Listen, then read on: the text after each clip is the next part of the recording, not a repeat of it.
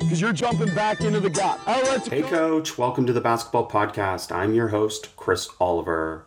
I appreciate you joining us for this week's podcast. Be sure to rate, review, and subscribe to the show, and visit basketballimmersion.com for more coaching resources and access to all the basketball podcasts. I hope you will give us a shout out on social media on Twitter at bballimmersion or on Instagram at basketballimmersion to help me continue to share the game. Enjoy the episode. Coach, I really appreciate your support and sharing of the podcast. I'm excited to announce a new partnership that we have started and we are now presented by and supported by the outstanding team at risingcoaches.com. Aligning with a basketball brand like Rising Coaches has always been a goal of mine since starting the basketball podcast, and I'm grateful for the opportunity that has come our way. Rising Coaches provides access to the largest coaching tree in basketball. Through them, you can develop your craft as a coach, connect with other coaches and decision makers, be the first to learn about countless job opportunities on the exclusive Rising Coaches member site. Go to risingcoaches.com today to find out more and become a member. Excited to welcome Bryant University head coach Jared Grasso to the Basketball Podcast. Grasso has turned the Bryant men's basketball program around in three short years on the sidelines. Bryant is 40 and 44 in three seasons under Grasso after going 23 and 71 in the three years prior to his arrival. Grasso has helped the Bulldogs grow into one of the region's top mid major programs and guided the Black and Gold into the mid major top 25 in 2021 for the first time in eight years. Jared, welcome to the podcast. Chris, appreciate you having me. Well, wonderful. I'm excited to be able to talk to you about so many things, but let's start with the real easy question. What do you do when you inherit a 3 and 28 team? you know, I'll tell you what, uh, the first thing was you know, get to know those guys who were in the program and embrace those guys. Um, they had been through a couple of rough years, obviously coming off a three and 28 season. The morale wasn't good. And I, I had to get a feel for why were they three and 28? Um, was it personnel? Was it internal things? You know, you're trying to figure it out. And, you know, you interview for a job and you meet with the leadership. We have an unbelievable president. We have an unbelievable athletic director. And the resources were here to be successful. So the question is why why the struggles? Um, so I got to know the guys in the program. Obviously, hit the ground recruiting really hard, um, knowing we needed to upgrade our talent, and then hit the floor and just tried to instill the culture I believe in of how hard guys need to work every day to be successful players, successful student athletes, successful in life, and to have a successful program. And it was a little bit of a culture shock for some of those guys early on. My expectations and uh, I came from winning and, and, you know, just had come off being at Iona, you know, uh, Iona College with Tim Cluess, going to NCAA tournaments. So I saw firsthand how to build a program at the mid-major level, and I believed in those things. So for me, it was we're going to get on the floor, we're going to work really hard. The guys who are bought into doing that will enjoy this and and really enjoy being a part of this. The guys who don't are probably going to weed themselves out just because they're not going to work hard enough to to want to do this because it takes a lot of time. It takes a lot of work to be successful. And some of those guys didn't understand that. Um, some fought it, and that's part of the deal, unfortunately. And you know, we ended up in that in in our first year and kind of were able to change the culture some. And then as time went on, we really can, were consistently able to do it as we added new bodies and added guys who were really bought into my philosophies and kind of the things we thought it takes to be successful having having taken over two college programs in a similar situation, the one positive that I always knew was that the players that have lost a lot don't want to lose anymore. So you have a captive audience if again they fit your philosophy and if they can buy in. And that that does help generate immediate dividends, doesn't it? Absolutely. And that was one of those things. There were there were probably a handful of guys who hated losing, wanted to turn it around you know, I want to be part of something special. And and you know, I was able to talk about some of the things that I was recently a part of. You know, going to an NCAA tournament is one of the best experiences of my life. You know, I, I compare that's the feeling you get from cutting down nets is something unexplainable unless you've been a part of it. So, you know, I was able to talk to them about some of those things. And there were guys who we don't want to lose anymore. We want to work, but sometimes they don't realize how hard you have to work. You know, like the message sounds good. And that first week or two weeks, everyone's excited and bought in when it becomes a month and two months and now it's six months and we're still working that hard that's the, that's when the adversity sets in and you do lose a couple of games or you're struggling that's when you find out who's really bought in who's going to fight through it when it gets hard and i'll tell you what that year one like those kids bought into winning we weren't an overly talented group Our point guard was out for the year. So we are playing a, a starting point guard who hadn't played a lot of minutes. We're playing a six foot three center, but they fought and competed. And us winning 10 games that year, you know, we tripled our win total and but it was a success. And I said that that was to me, our staff did one of our best coaching jobs because those guys were bought in. We were an, uh, not an overly talented group and a really undersized group, but they fought. They wanted to win. You know, we, we ended up making the conference tournament, which they hadn't made two or three years in a row. Lost in the first round to the one seed in a battle. So I think we kind of turned the corner with guys wanting to win and starting to understand what it took to win. And one of the reasons for the turnaround and one of the big cornerstones of your philosophy is to play fast. Uh, in 2020 21, you got to top 10 nationally in tempo and points per game. And I know a lot of that comes from the Tim Cluess influence, but uh, talk to us about that because that's not as easy to do as you think to get players to play fast, is it? Yeah, it's funny. Everyone thinks and everyone recruits and says, we're going to play fast. And kids love it and they like the sound of it. And they, they think it's going to be fast, like, like a hectic AAU game. Like it's an everyday thing. And it, it's funny you say that. Like in year one, we tried all spring, summer, fall. We were flying, playing fast. Then we went to URI, couldn't make a shot, lose our first game by 30. So we're, we're I'm sticking with this. This is my philosophy. This is what we're going to do. Seven or eight games in, we lose to Yale by about 45. We were down 50. And we came upstairs. We're like, eh, do we have to make some changes? And then we end up losing to Hartford at home. And I scrapped everything started walking the ball up the floor, tried to play as slow as possible just to stay in games. And I wasn't comfortable doing it, but it put us in the best position to win. And with that group, we had the most success we could playing that way. Jump ahead year two, three, and four, we went back to playing the way I wanted to play. And see, it's a daily thing. Like we're in February now, we're still working. We work on transition offense every day where people will come in and talk to me and Iona working for Tim, you know, Tim's system, people worldwide had heard about. So people would come in and meet with us and say, we want to play fast. And then you would follow their team and you'd see they do it early. They'd lose a couple of games, they stop doing it. Like it's a daily thing. Our drills are daily drills. Our philosophy is every day. And even when you're struggling or scouting gets involved, like this time of year, there's all those other things. The scouting, the saving guys' bodies, but you still have to work on it because if you don't, you will stop running. And a lot of teams who play faster early in the year as the season go on stop doing it because they're putting time into scouting, they're saving those guys' legs. There's all those other pieces to it. Where to me, you, you it's got to be an everyday thing. And is it going to be where in the preseason we might do 50 minutes, an hour a day of transition? Now maybe 15, 20 minutes a day. But there's not a day that goes by that we don't work on transition basketball and don't work on our pace. So give us an idea, like how do you give a player a perspective on how fast you want them to run a wing, for example, because that is really the foundation of this is that they think they're playing fast, they think they're running fast, but what actual are they metrics, video, drills? What are you doing to give them that perspective that they can go faster? I mean, number one, we'll drill it regularly. Um, and when guys aren't sprinting, we just stop them. You'll do 20 push-ups, we'll start over. There are certain drills that we have to get through that if you can't finish it, we'll just stay, we'll we'll do that drill for an hour and a half. Like we're not going to get off it until you finish our transition drill. So we have a couple. Is that fast- based on time or is it based on turnovers? Is it based on perfection? What are those drills based on? Different drills. So some yeah. are based on time, um, some are based on perfection, and there are certain drills that some days I'll base it on time, some days I'll base it on perfection. If a ball hits the floor, you're starting over. If in terms of getting the ball out of the net, so we'll do a transition drill that ball can't touch the floor. Um, we do a ton of video work with our wings, showing them what it looks like when they're sprinting and what it looks like when they're not. So we'll finish practice, go through video, and look at their first three steps, um, and bring them in and show them the difference in pace when they're sprinting hard, when they're not. So we break it down in multiple ways, um, but you have to hold them accountable for it. You know, you can, and that's the biggest thing. Like, and uh, you can't slip up. You can't take a. It's got to be in every time you have to sprint because guys will take shortcuts when they can. Every kid has that in them that and they they they know if today is going to be a two and a half hour practice and we're in minute 30 and we're doing all this transition stuff in the back of their mind they're thinking well i got to go two more hours. So if i can slow down here and you just can't let them you have to hold them accountable for every single thing they do every step they take. And as you do that every day they build habits and then those habits over a long haul become okay this is the way we run our lanes. This is how quickly we get the ball i mean we're huge on how quickly we get the ball out of the net on makes. The ball shouldn't the ball shouldn't hit the ground if it bounces more than one, we're stopping and punishing our inbounder. Certain spots are our, our point guard outlet spots they have to get to. their feet either need to be moving or they have to be past the hash mark on their catch.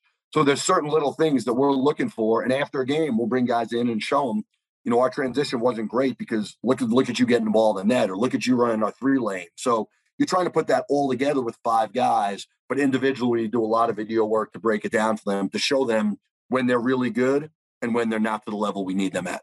Awesome. And uh, so those teaching points on getting the ball inbound, uh, is it a specific player or what are some of the other teaching points that you emphasize? Clearing the backboard, different things like that? Yeah, yeah. So we have a set inbounder, um, which is which is our four man number wise. The only time we use numbers are break spots, and there's times that's a guard. So that's one of the things guys have to adjust to. Like sometimes you're telling someone who's a big point guard, you're going to be our four man, and when they hear four, guys immediately think I'm a front court player. Like so, you have to explain early on. These numbers mean nothing except when you're running on your break. And for our guy who's inbounding, it's we want you getting the ball out of the net. Like shot goes up, you should be blocking up, then you should be blocking out, then you should be in the paint to rebound. So one of the things it does for that guy is it forces them to go defensive rebounds because they know they have to get it out of the net if it goes in. So now they're blocking their guy out. Their guy's not going into the offensive rebound. They're going to the paint to rebound, knowing, okay, if this ball goes in, I got to get this ball out of the net. Um, which is an adjustment for some guys because most teams don't play that way. And, you know, we take a lot of transfers in recruiting who guys who have come from different systems, different styles. So for some guys, it's an adjustment. But when you get a guy to buy into it, they can start your break. Like you can be really good in transition on mates if you get out of the net quickly. If you don't get out of the net quick, it doesn't matter how well your wing bring wings run their lanes. You're still not going to get the early offense you want. So that position is huge for us. And to be honest with you, this is probably the best we've had two guys who, who do it really well. Um, I prefer having a set inbounder. Last year, because we're playing four guards, there were times I let the closest guy inbound, which was the first time I'd ever done that. And I didn't love what happened when we got into the front court. Sometimes we weren't as organized as I wanted to get into our next actions. So I've gone back to having a set inbounder. And thankfully, I have guys who are bought into getting the ball out of the net quick and, and getting us into transition offense on make or miss. Well, that's an interesting perspective that you tried both and you found the one that works for you. Uh, what what are you emphasizing for the point guard then on an outlet? Say on a make, uh, we're going to inbound as quick as possible. Do we want to loop? Do we want to curl? Do we want to straight straight to the ball? What are we emphasizing? We want to loop. So if you're anywhere rim or weak side of the floor, we're getting the ball preferably on the right side to middle of the floor with your feet moving. So I'd prefer you looping with your feet moving because obviously you're getting out in transition quicker with your feet moving, and now your shoulders are facing the front court so you can see the floor if you're all if you're far to the sideline, like if you can test it a left wing shot, I'll just tell you get your butt to the sideline and get as far up the floor as you can. Like we want to make that catch as far up the floor as we can, so we can get shorter distance getting the ball to the floor. We'd love to get deep catch in the front court and then a pass to the uh, pass up the sideline as quickly as we can. So for me, it's feet moving and try and catch it as far up the floor as you can. So watching some of the clips, the other thing, I mean, I'd love to be a point guard in your system, and that goes back to the Tim Cluess days too, right? Point guard has such such a power within the, your system because again, if the wings aren't open, it means they have space and they're allowed to push. Can you talk about some of the emphasis on the decision making for the point guard in terms of the hit ahead or point guard push decision? Yep. Yeah. I mean, one of the first things, and I'll say to our, and I do it to challenge our wings, I'll tell our point guard, if you bring the ball to the floor and our wings aren't running, shoot the ball. If our guys didn't run, just go shoot it. Love that. So our wings are going to run because of that. So we'll say, you know, if there's if our wings don't sprint, if they're behind you or our five man's not running, just pull up and shoot it. Um, but like you said, if your wings are sprinting and you have a trail who can shoot it, now there's a big gap for you to go make a play. So if you have someone in, in your two lane on the right side of the floor who can make shots and make plays, you got a trail man who can make shots. You got a lot of floor to play with. And we want those guys to be aggressive. Like if there's room to attack, go get to the rim. And that's why we want dynamic guards who can go make a play off the bounce. I like point guards who can make threes off the dribble. Now, some coaches aren't crazy about their, their players in general shooting threes off the bounce. And for some, it's a lower percentage shot. But if you have a guy who can make that shot and defense is backing up, like we we rep that shot a lot. So my better point guards that I've coached and being with Tim and now coming here to uh to Bryant, if it's a shot you can make, I think that shot puts pressure on the defense. Now you're forward guarding your point guard, bringing the ball up the floor, and you have a really good advantage right away where your point guard could go make a play. So I think our system is great for point guards, and it's big that our wings and five are running because if they are, a lot of times there's mixed matchups, and then you're just trying to take advantage of the matchup you have and play basketball. We we teach more how to play basketball than running plays or sets. I'm and I got a lot of that from my father. You know, I grew up with a father who taught similar philosophies 30, 40 years ago. Um, and then working for Tim, who was kind of very similar to my dad in philosophies and thinking outside the box.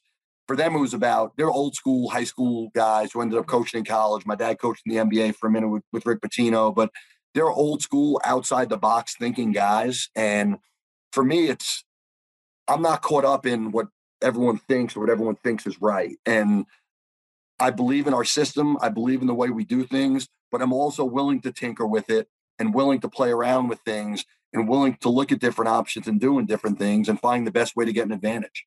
I love that. That's uh, that's the right way to do it, and uh, especially at a place where again you sometimes have imperfect players, imperfect rosters, because you're trying to do the best you can. And we'll get back to some recruiting talk a little bit later. But uh, what what are we emphasizing in terms of the rim runner? Are we rim running? Are we are we fanning out to the weak side, to the short corners? What are we doing with that player?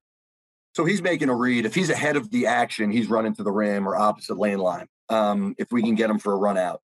If he's closer to the ball or closer to being parallel with the ball, we'll let him drag ball screen.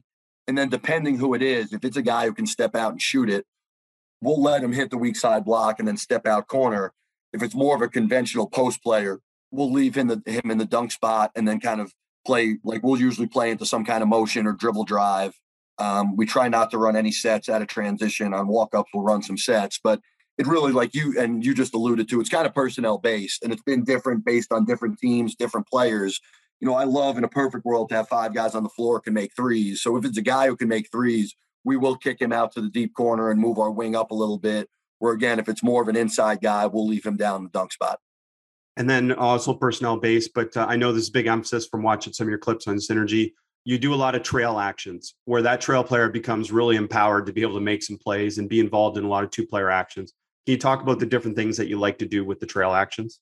Yeah, I mean, we we like having multi-skilled guys in that trail spot. So I'll put big point guards there. I want some there who can make shots because it stretches the floor. I also like having breakdown guys there. And you know, there's times the last couple of years we've played a big point guard in that kind of trail spot where you can hit back to him you can get into a step up ball screen. You can get in some drive and kick actions. You can get into some motion because he's got a great IQ. He can put it on the floor. He can make an open shot. So for us, a lot of times that's a really a big guard. Um, and we want a decision maker there and, and a, a basketball player there. You know, I want basketball players and size is overrated to me. Positions are overrated to me. I'm big on having basketball players. And again, we'll throw guards in that spot. You know, Peter Kiss for us is a you'd say a conventional two guard combo guard. I play him at the one, the two.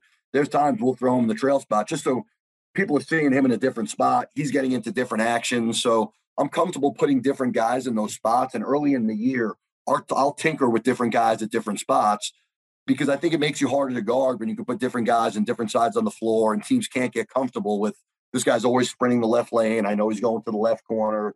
So I think it's nice to be able to move guys around. And I think when you have basketball players, you can do that. It's great stuff. And, uh, and you already alluded to it, like flowing into concepts that you want them to play after the play. So after transition, you're flowing into some concepts and some different things like that. So are there triggers for those actions or are they scout based emphasis actions or player based personnel emphasis actions? What cues your flow into concepts? Yep. You know, so when the ball hits our trail spot, to me, we're out of transition offense. You know, we're we're into a half court offense, and depending on who we have in that spot, we'll kind of do different things. We have kind of two or three guys we play there, so a lot of it is again personnel based. So we have a couple different things we can do, um, but it's more basketball concepts than it is we're running this play. So it could be a dribble drive, it could be motion, um, depending on who's in that spot. But it's more this guy's on the floor, and it will be scouting based as well, depending on who we're playing against, knowing how a team's going to guard us we may go into something different out of our quote unquote secondary. And it's not real. I don't call it secondary. Someone else would. Um, but it sometimes will depend on the matchup we're getting at that spot. What do we want to get into out of that matchup? Um, we're big on what the matchups are and picking on certain matchups at times. So because of that, we'll do different things based on what the matchup is going to be and kind of where we think we can pick on certain teams in certain concepts. Yeah, a lot of fun, and uh, your players obviously, you when they get in the system, they must enjoy that. But hand in hand with tempo is defense and defensive tempo. And that's a big thing for you as well. That it's not just one end of the floor. You want to play fast on defense too by pl- pressing and uh, putting some pressure on the, the offensive team. Yeah, we like to get after people. We want to be aggressive. Um, you know, we we're probably this year probably about eighty percent of makes we're pressing on. Um, and it's that we have about six different pressures we can play. You know, some aggressive, some tempo. Um, I just think it makes you more difficult to prepare for. Um, and, and kids want to play that way. You know, and it's hard. They say they want to play that way until you have to practice that way every day. I, I, and ever there's a million ways to skin a cat, and there's a million ways to win games. So it's it's ever obviously every coach's comfort level. But for me, I want to be aggressive. I want to be in attack mode. I want the game to be up tempo. I want our guys to be able to play free. I don't want them thinking. So I want them knowing we can get after someone defensively. If we give up a basket, it's not the end of the world. Get the ball and then push it back down their throat. Um, we'll switch up defenses kind of in the full court and the half court throughout the game, kind of trying to keep teams off balance. And I think it's something we've had some success with. Um, you know, our defensive numbers when we took over here were amongst the worst in the country, and it's something place where we really moved up. Um, having pretty good rim protection has helped that, and trying to guard the three point line are kind of two of our uh, key cogs to what we do. Um, but I think we're a little bit different in what we do, and we're a little bit different to prepare for. And it's a style I'm comfortable with, and it's just funny. Again, my father played a certain way, um, and, and, similar was a pressing running coach. Uh, kind of when Rick Pitino was doing it at Providence, my dad was doing that as a high school coach uh, back in '86. Whenever Providence went to the Final Four, um, and then getting to work for Tim Cluess, who was another guy of that ilk, Long Island guy, same style, same thing. So, you know, I was blessed to be around two really good basketball minds. First, growing up, I mean, my father was my hero and then is my basketball role model. A lot of what I do is really him and, and is I got from him and I kind of have to pay forward a lot of the lessons in basketball that he's taught me.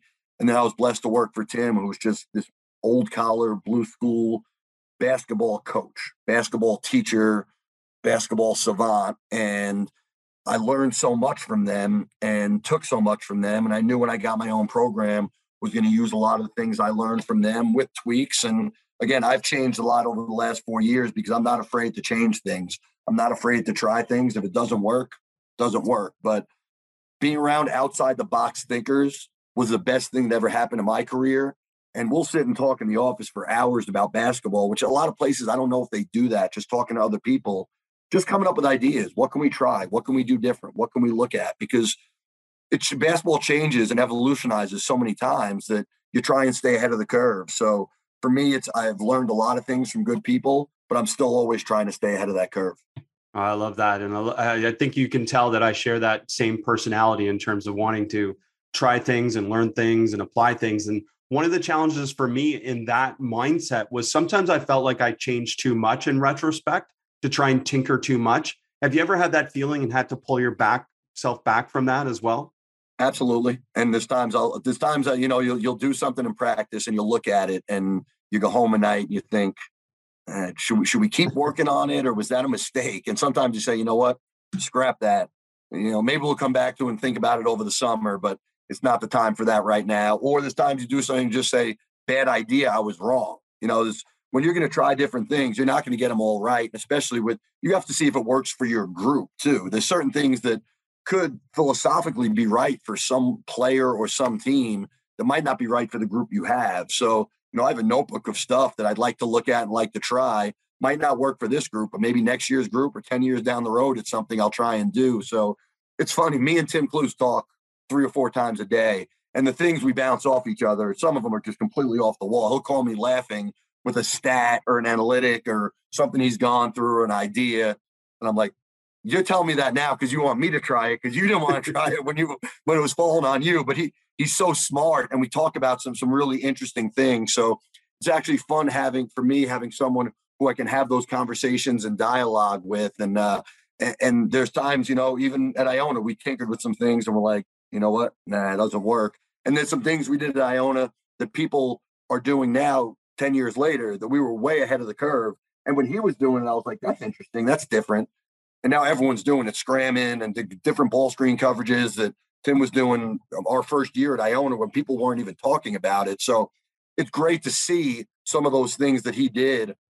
I know were done before the time that people are talking about it. So if you have ideas, I tell people all the time, try them. Just because everyone's doing something doesn't mean it's right. And if you feel something, you have conviction in something, see if it works because everyone's tinkering, everyone's trying to find their niche and what it is. And then sometimes it becomes something great that everyone picks up on. You know, ball screen motion became this, you know, fad for two years and now it's kind of gone. No, not a lot of teams in college are running it anymore, but there was a point where every game you were guarding ball screen motion. So it's just funny how things for, for a couple years become, you know, successful and everyone's doing it. And then the next thing comes because it's a copycat game. I wanted to take a brief pause from the podcast today to tell you about the pick and roll offense course on basketballimmersion.com. An NCAA Division One coach texted me last week telling me that he joined basketballimmersion.com and took his first course. He told me, and I quote, the pick and roll offense course was tremendous. So many creative ways to categorize pick and roll concepts and make the teachings better. I cannot wait to watch more videos and complete more courses. Your learning will never stop as a member of basketballimmersion.com as there are 25 courses with more coming each week, over 600 videos, and now over 70 master classes on special topics and so much more. Get one stop shopping to stimulate your coaching. Get access at basketballimmersion.com and support not only your coaching, but this podcast as well. Thank you for being part of this community. Coach, I love these conversations because I found one of the other things is that I always told my players, and I would sometimes acknowledge that, hey, we tried something and it just didn't suit us or didn't work because I explained to them that every experience they had in practice helped them become a better basketball player because of the IQ component and just the exposure to something that might be different. So when you might think that some of these things screw up players, they actually, I believe, in the end, help them because they just had more diversity of experience. Do you find the same thing? Absolutely. I, think you want to put your guys as in many different situations as possible, and sometimes uncomfortable situations and things they haven't seen before, and because you do develop because of that, and you have to, and guys have to adjust and learn learn things on the fly, see things on the fly, pick things up on the fly. You know, basketball's a fast moving game, so because of that, I think it helps players learn, helps players understand.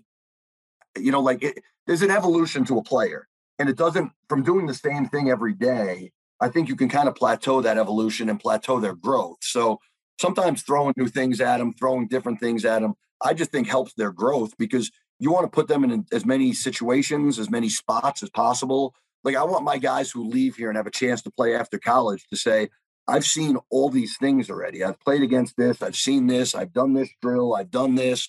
So then they're prepared when, when they have the opportunity to hopefully go make money that they've been through all these different circumstances and different things and they're better players and have better basketball minds because of it. It's awesome and especially in a system like yours where you, they might be perceived as playing only one way but then they can always relate back to someone and say but wait a minute in practice we did all this other stuff too so we know how to play any way you want to play i'm also curious coach do you have any players that are still left over from your first year that played slow and now they can tell the players, hey, listen, we played slow. I know you think this is hard, but you'd much rather play this way. We don't. I, I have a full new bad. group now. Yeah, and in year year three, I ended up with a full new group. So last year was the last um, couple guys were left. There was a couple of walk-ons actually. Um, but it's fun. Like guys will watch video of us from our first year, and I mean, we literally put it on our hip. We were holding till 15 on the shot clock and running a quick hitter for. I had two guys who could score at that point, and running a play for those two guys every trip down the floor. And I mean, I, it was very hard coaching that way, but it was best for that group. Um, but like, it, for instance, I had a, so this off season again, we brought in some transfers who came from different programs, and you know, I had one kid say after three days, this, this has been the hardest three days of my life. I said, we practiced for an hour a day for three days. Like that was a layup what we just did. Like when we practice, and guys take pride in the guys who have been in our program like break those guys' chops about it. They're like, you have no idea what's coming. Like you thought that was hard. Like there's there's shooting drills we do. We have a shooting test we do um, to start every week. So it's uh, four different five minute shooting tests, 20 minutes total. You have to get a certain number. If you don't get that number, you'll come back at 6 a.m. the next day. Um, and you can't shoot a three that whole week if you don't pass the test.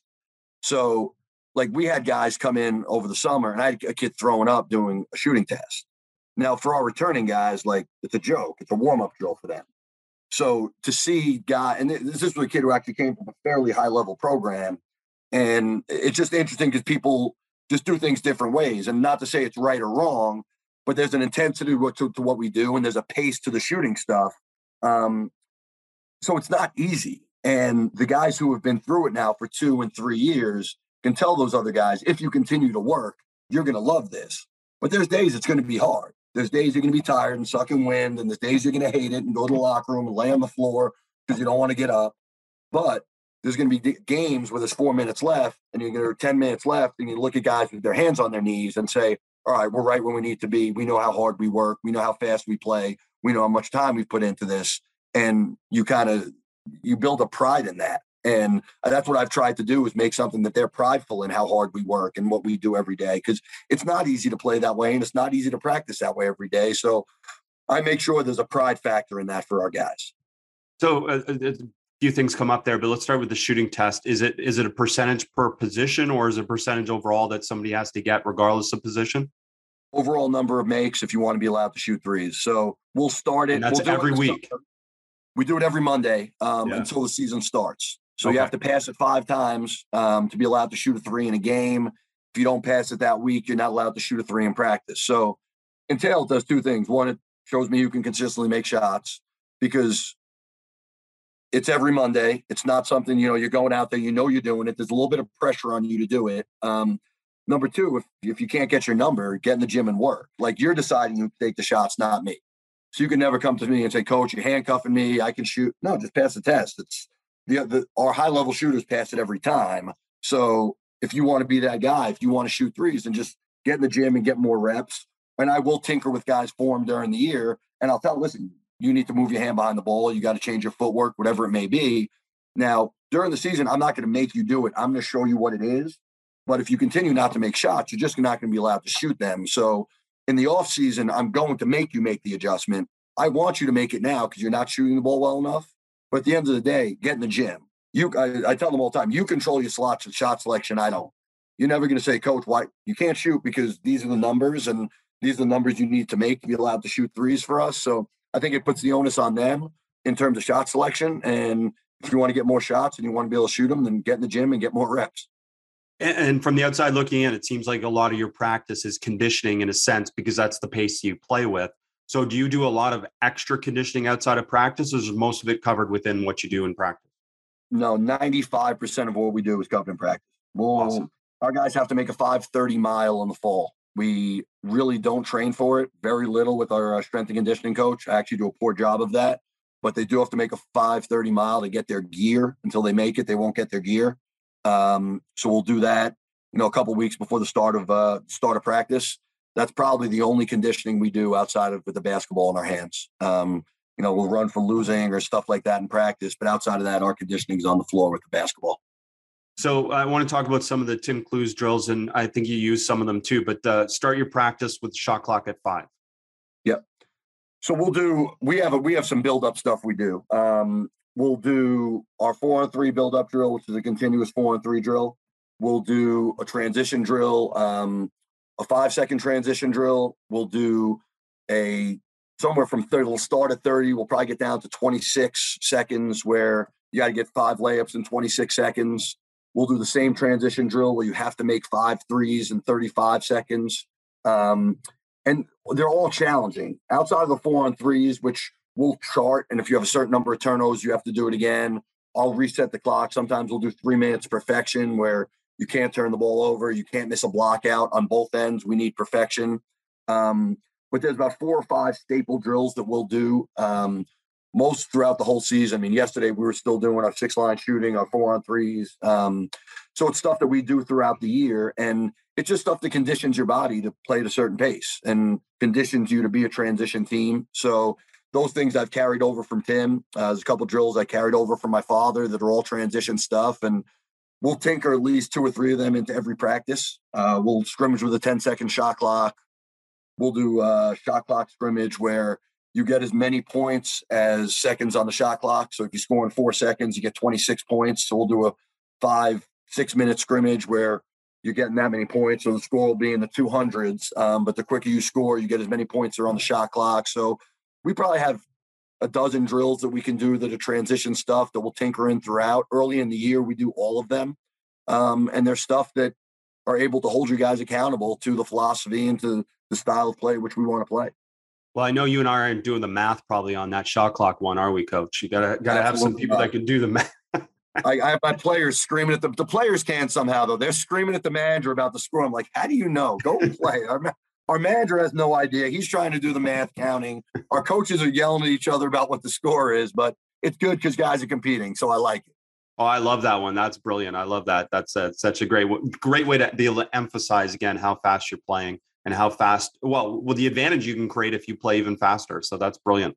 Uh, Coach, I got to ask because you've had these experiences from your dad to Tim Cluess to obviously now you as a head coach of playing super fast. So you should be an expert in transition defense. So can you give us some ideas about what you think some of the best strategies are transition defense to be able to again slow down some fast-paced teams? You know, I think if you're not if you're really concerned with it, depending on what your offensive rebounding philosophy is, and I think it depends on a team's personality. There's kind of two ways. If you're a big physical team, send guys to the glass, chase the glass because that's going to slow us our wings down from getting out. We're going to have to be more concerned with our blockouts and rebounding the ball. So bigger physical teams can do that. And then if you're not a big offensive rebound team, shot goes up, you just need to be sprinting five back. Um, you know, I don't think I think when you get caught in the middle is where you get in trouble. Of you know, you're sending one or two to the glass, one guy's standing there. You know, I think that's where you get in trouble. But I think those are the two philosophies that kind of try and counter a transition team. Um, and then for us, it's still we're still going to try and do what we do. So we're still going to try and play the way we play, regardless of how you're trying to stop it. And you know, it's some there are times where teams do a good job of keeping us out of transition, and we got to do a better job of our half court execution, do a better job in our pressure. But then the other thing you do is if you can speed someone up in your pressure and get them to shoot quick, quick jumpers, long rebounds, that helps us get out in transition. So I think it's a double-edged sword, and that's the great thing about basketball. Teams trying to you know counteract what another team is doing and making those adjustments, you know, for a game in in terms of game plan, and then throughout a game, if it's not working, is you do you have a plan B or plan C to keep that team you're playing against out of what they want to do. Fun, fun. And one other creative thing that you do is switching defenses in the half court. So can you talk about that? Because again, I think that's just such an effective thing to be able to disrupt an opponent. Yeah, I mean, we like to play multiple defenses. Um, again, like like being able to try to keep teams off balance, and you know, it's something I'm comfortable with. It's something our guys have gotten comfortable with. You know, switching defense throughout, switching defense within a possession based on shot clock, based on where a ball goes. So, and it'll be it'll be based on game. So it's something different teams will do different things. Different teams will match up in our zones out of different actions. So um, I think we do a pretty good job with scouting and trying to see what teams do and where we can kind of match up and switch our defense. And it's also something out of timeouts on free throws. We're going to try and switch something up just to keep a team off balance. If they've had success with something, you know, if they've scored two or three times a certain way, we'll try and switch our defense. And for us, again, it's about keeping keep, keeping a team off balance and trying to have to make them adjust to us. So, being a transition tempo team, how do you work on half court efficiency? Because obviously, that may be the challenge in terms of how you play in practice to be able to get really efficient in the half court on offense? You know, it's something we do put time into. You know, we'll start a lot of our transition stuff with the half court set. Um, we do, we'll do our half court segments and half court execution stuff. Um, and again, you're never going to be great at a million things. So you got to kind of, and it, again, it, it, it depends on a team too. If you have a team that you think can really execute in the half court, you may take away from your rebounding or some of your defensive stuff to put more time into that if that's some place you think you can really be really good. So early in the season, you know, transition is always going to be one of them, um, and our defensive style is going to be one.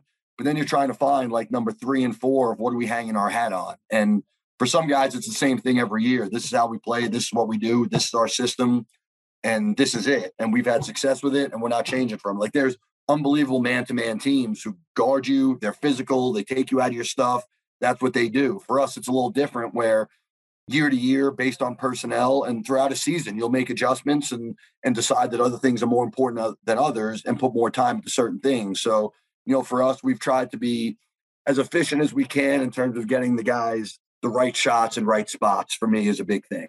Um, putting the, having the ball in the right guy's hands um, and getting them to their spots. And that's something you learn as the season goes on.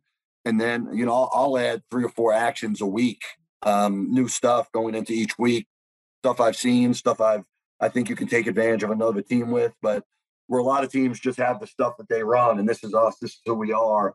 I'm not afraid to put new actions in. And, you know, some people think it's not the right way and you're adding too much. But if I see something I think we can take advantage of, I'm going to try it. And hopefully it works. Sometimes I'm right, sometimes I'm wrong, but trust your gut and go with it. It's awesome. It's it's fun to hear you talk. And uh, I, I, t- I said off air, we don't usually talk about recruiting as much on the basketball podcast, only because again we we represent people from all over the world, and recruiting is always isn't always as interesting to a lot of coaches around the world. But in this case, I think it is. And here's one of the things first that I want to ask you about, and that is, is it easier to recruit when you can point to say the NEC conference or the national rankings and it shows that you guys are scoring a ton of points. That seems to immediately resonate with a recruit, doesn't it? I think it does. I think uh, especially with transfers who didn't play that way, you can just show how many more possessions you have a game, which means this many more shots, this many more points, assists, rebounds, etc. Like I used to say it, Iona all the time. Like sometimes guys' stats are inflated because the way we play. Now, it, it's beneficial to you if you want to be a pro. Numbers do matter to some extent, and it's not that you're taking bad shots or being selfish. We just have more possessions, which means more shots. So you can sell that to to, to a kid. Um, and when someone comes to watch us practice, I think it's our best. Our best recruiter recruiting is guys being around my players and guys coming to watch us practice because we do things a little differently. Um, we do things a certain way, and sometimes it's a lot different than what guys have seen before, been a part of. So I see kids on the sideline on a visit, like getting excited. I go over and kids talk about this is great. This is what I need. I love this.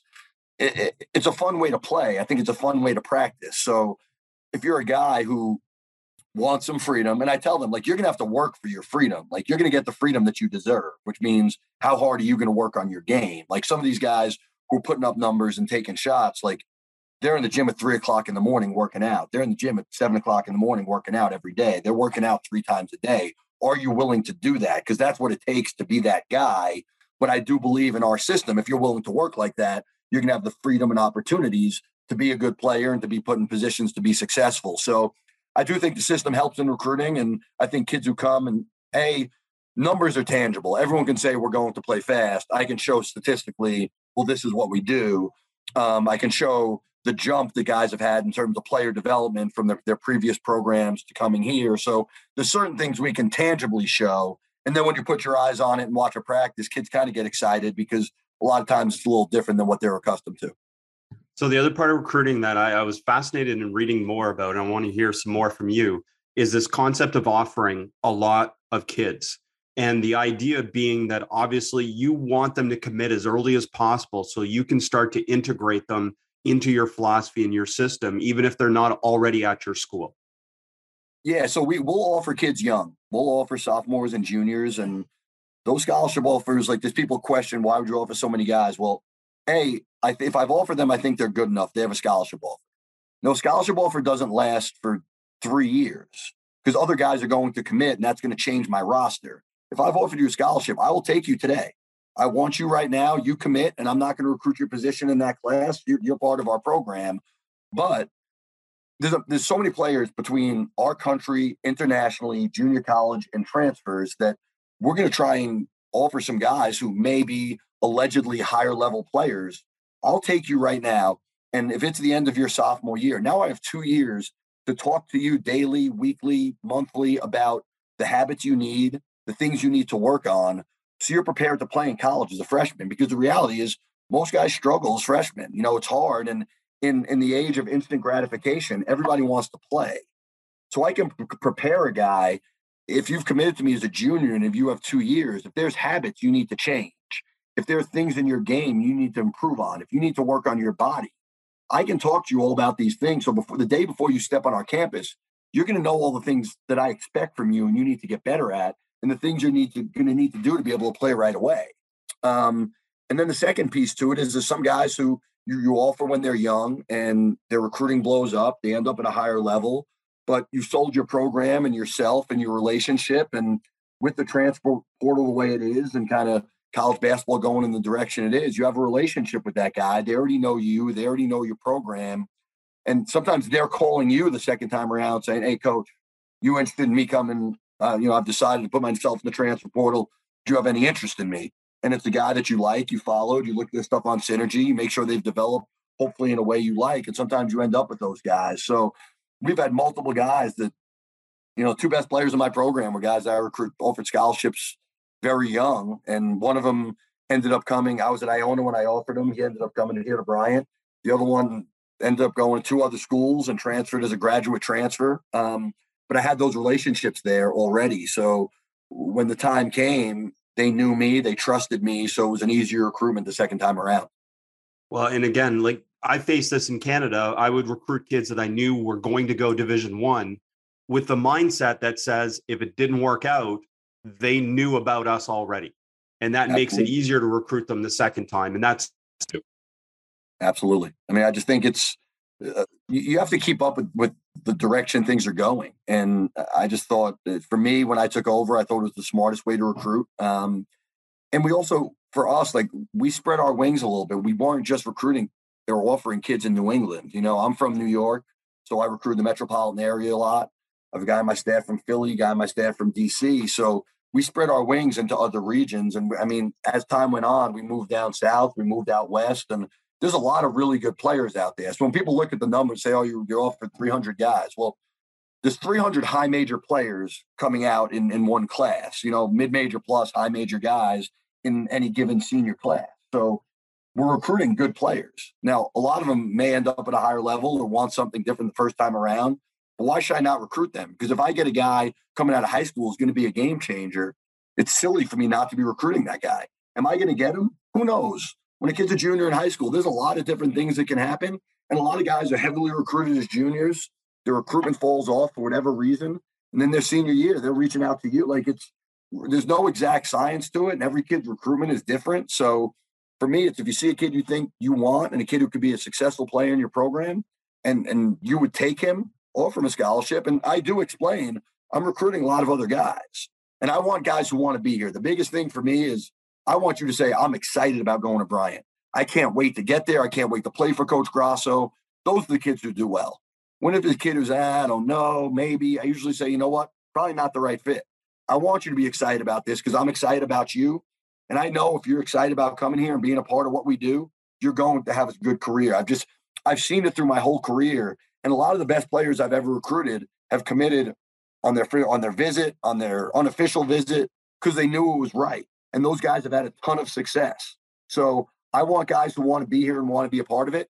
And thankfully, we've been able to find a good group of guys the last few years who have been excited about what we're doing here and have bought into what we're doing here. And hopefully, we can continue that in the future two other quick questions then about recruiting. One, how do you evaluate shooting in the recruiting process? Because obviously shooting is very important to you. How do you evaluate that? Really difficult. Um, it's probably the hardest thing to evaluate. Uh, imagine we've had guys. I mean, we've had. You know, you, you go based on guys' numbers. You watch a guy work out. I will look at guys' form, and if there's a if they have a couple like bad quirks, and they're they tend to be streaky guys you know, when, when you have a couple things wrong with your form, unless you rep it a thousand times a day, you're probably not going to be a high level shooter. Um, so I will look at guys' form. Then you look at guys' stats, and you know sometimes they're deceiving. Um, we've had guys we brought in who were 35, 40% three point shooters that came to us and didn't shoot it like that. We've also had guys who were below 30% shooters who ended up being 40% plus because their form wasn't terrible they hadn't put as much time in that they needed to. They hadn't repped it the way they needed to. And my thing is, all right, you were a 12 point a game scorer. You want to average 20 a game and try and go be a pro. Like you're a six four guard. You have to be able to shoot at 38 plus from three. Are you willing to put the time in? And we have guys who put a ton of time into it. And it's something we demand. You know, we do individuals most days outside of practice as well. And we get a ton of shots up in practice. Like you're not going to be a good shooting team if you don't get a lot of shots up. And our group this year has not shot as well as I thought we would. Like we had eight returning guys who had shot 36% or better from three. And we have not shot as well as I thought. Why? I'm not 100% sure. Um, but I still have those, those guys taking those shots. Like we still have taken, I think we're top 40 in the country in three point attempts uh, per game. And I'm okay with that because I still believe those guys can make shots. I have confidence in them. They have confidence in themselves. And to me, that's the most important thing. And then the second part is to evaluate toughness, which I, again, I know is important to you. How do you evaluate a toughness in the recruiting process? Again, another tough one. Um, that's a feel thing. And when you watch a guy play enough, I think you can kind of get a feel for their competitiveness. You can get a feel for their physicality. Are they afraid of contact? Will they go chase offensive rebounds? Do they sprint back on plays? Like that's toughness to me. Toughness isn't fighting. Toughness isn't elbowing someone. It's do you play every play to your fullest? Guys who do that and have a motor that you can watch them in an AAU game or a high school game or a transfer up 20 or down 20 is their motor the same because i think tough guys motors don't change. They just play the same way because those are their habits. It's not this is a big game. I'm up for this game. I'm going to play with more juice. It's we could be playing in front of 50 people. We could be playing in front of 50,000 people. This is my innate motor. This is what i do. These are my hab my daily habits. So i just do this every time i step on the floor. And i think that's the biggest piece is does it change up? Or when you watch them based on they could be playing a bad team good team in front of no one biggest game of the year. If they're that same person in their competitiveness in their physicality in the way they run in the way they interact with their teammates in their care of winning if those things remain the same i think you got a pretty good shot at getting the tough kid. Coach has been awesome. I loved getting all these insights into what you do and how you've done things there. And uh, I, Bryant you've turned it around. So what have been the biggest pieces to get this turnaround going? You know, I think it started with day one really giving ourselves to our players, um, letting them know we care about them, letting them understand that we're here for them and to build them as student athletes. And we are going to hold them to super high standards. And I say in recruiting all the time, like, I'm going to hold you to really, really high standards. If you don't love to play basketball, don't come to Bryant. Now, you have a chance to get a world class education beautiful campus, great area. And I'm going to hold you to three or four hours of basketball and weight and strength and conditioning and video every single day. That's part of what we do during a season. If you want that, you have a chance to be successful. And I think we've been able to bring in guys who were bought into getting a great education, um, playing in a program that where, where we've had a chance to have some success and, you know, kind of turn around what was a struggling program and guys who want to win and, and want to develop to be pros. You know, over the last 11 years, I've been blessed to recruit 38 guys now play professionally. So, and it's only been at the mid major level. So I say all the time, like, I've never coached at Kentucky. So I don't know what recruiting is like at Kentucky. I've just never done it. But I know what recruiting at this level is. I know what it takes and the kind of players that can be successful for us here. Um, and I think we've been able to kind of target the right guys who are committed to winning, committed to getting a great education, and committed committed to putting a lot of time into basketball and working really hard to reach their goals. So we're blessed to have a really good group of tough, committed guys. And it's been a joy to coach the last two years. And hopefully we can keep building this thing. Really excited about the future here. Well, I'm excited for you and excited to watch more Bryant basketball. So great stuff, coach. Thank you for sharing the game with us. Thanks very much, Chris. Thank you for listening to the Basketball Podcast. Learn more from some of the best coaches in the world at immersionvideos.com. At immersionvideos.com, our unwavering commitment to you is to offer the tools necessary for you to be an outstanding coach who values learning and seeks to evolve. If you're a better coach now than you were yesterday, we've done our job, and so have you. The goal is to focus on authentic sharing of resources you can use to help your players and teams improve. Drills, tactics, techniques, philosophies, practice design, and so much more will be shared from numerous coaches, including Nate Oats, Doug Novak, Aaron Fern, Dave Smart, and so many more to come. Go to immersionvideos.com now to check out all the products and follow at immersionvideos on Twitter to keep up to date. Thanks for listening. Be sure to rate, review, and subscribe to the show and to give the basketball podcast and this week's guest a shout out on social media to show your support for us sharing the game. And to stay up to date on all things basketball immersion, subscribe to our newsletter at basketballimmersion.com slash newsletter.